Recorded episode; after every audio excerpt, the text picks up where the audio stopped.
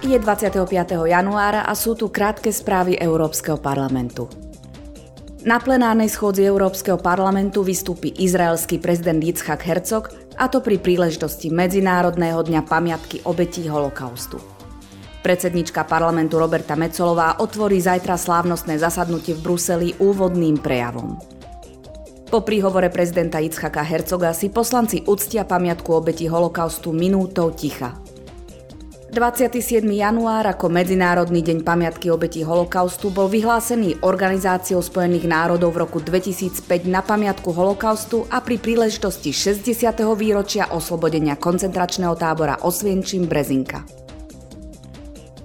Predsednička parlamentu Roberta Mecolová zajtra odcestuje do Madridu, kde sa stretne so španielským premiérom Pedrom Sanchezom Pérezom Castejónom.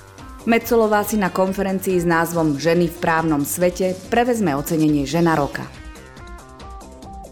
Členovia výboru pre hospodárske a menové veci včera privítali komisárku pre finančnú stabilitu a finančné služby Myred McGuinnessovú.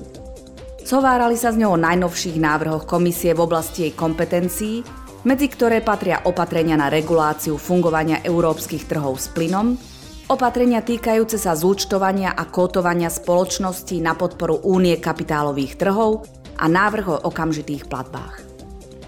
Počúvali ste krátke správy z Európskeho parlamentu.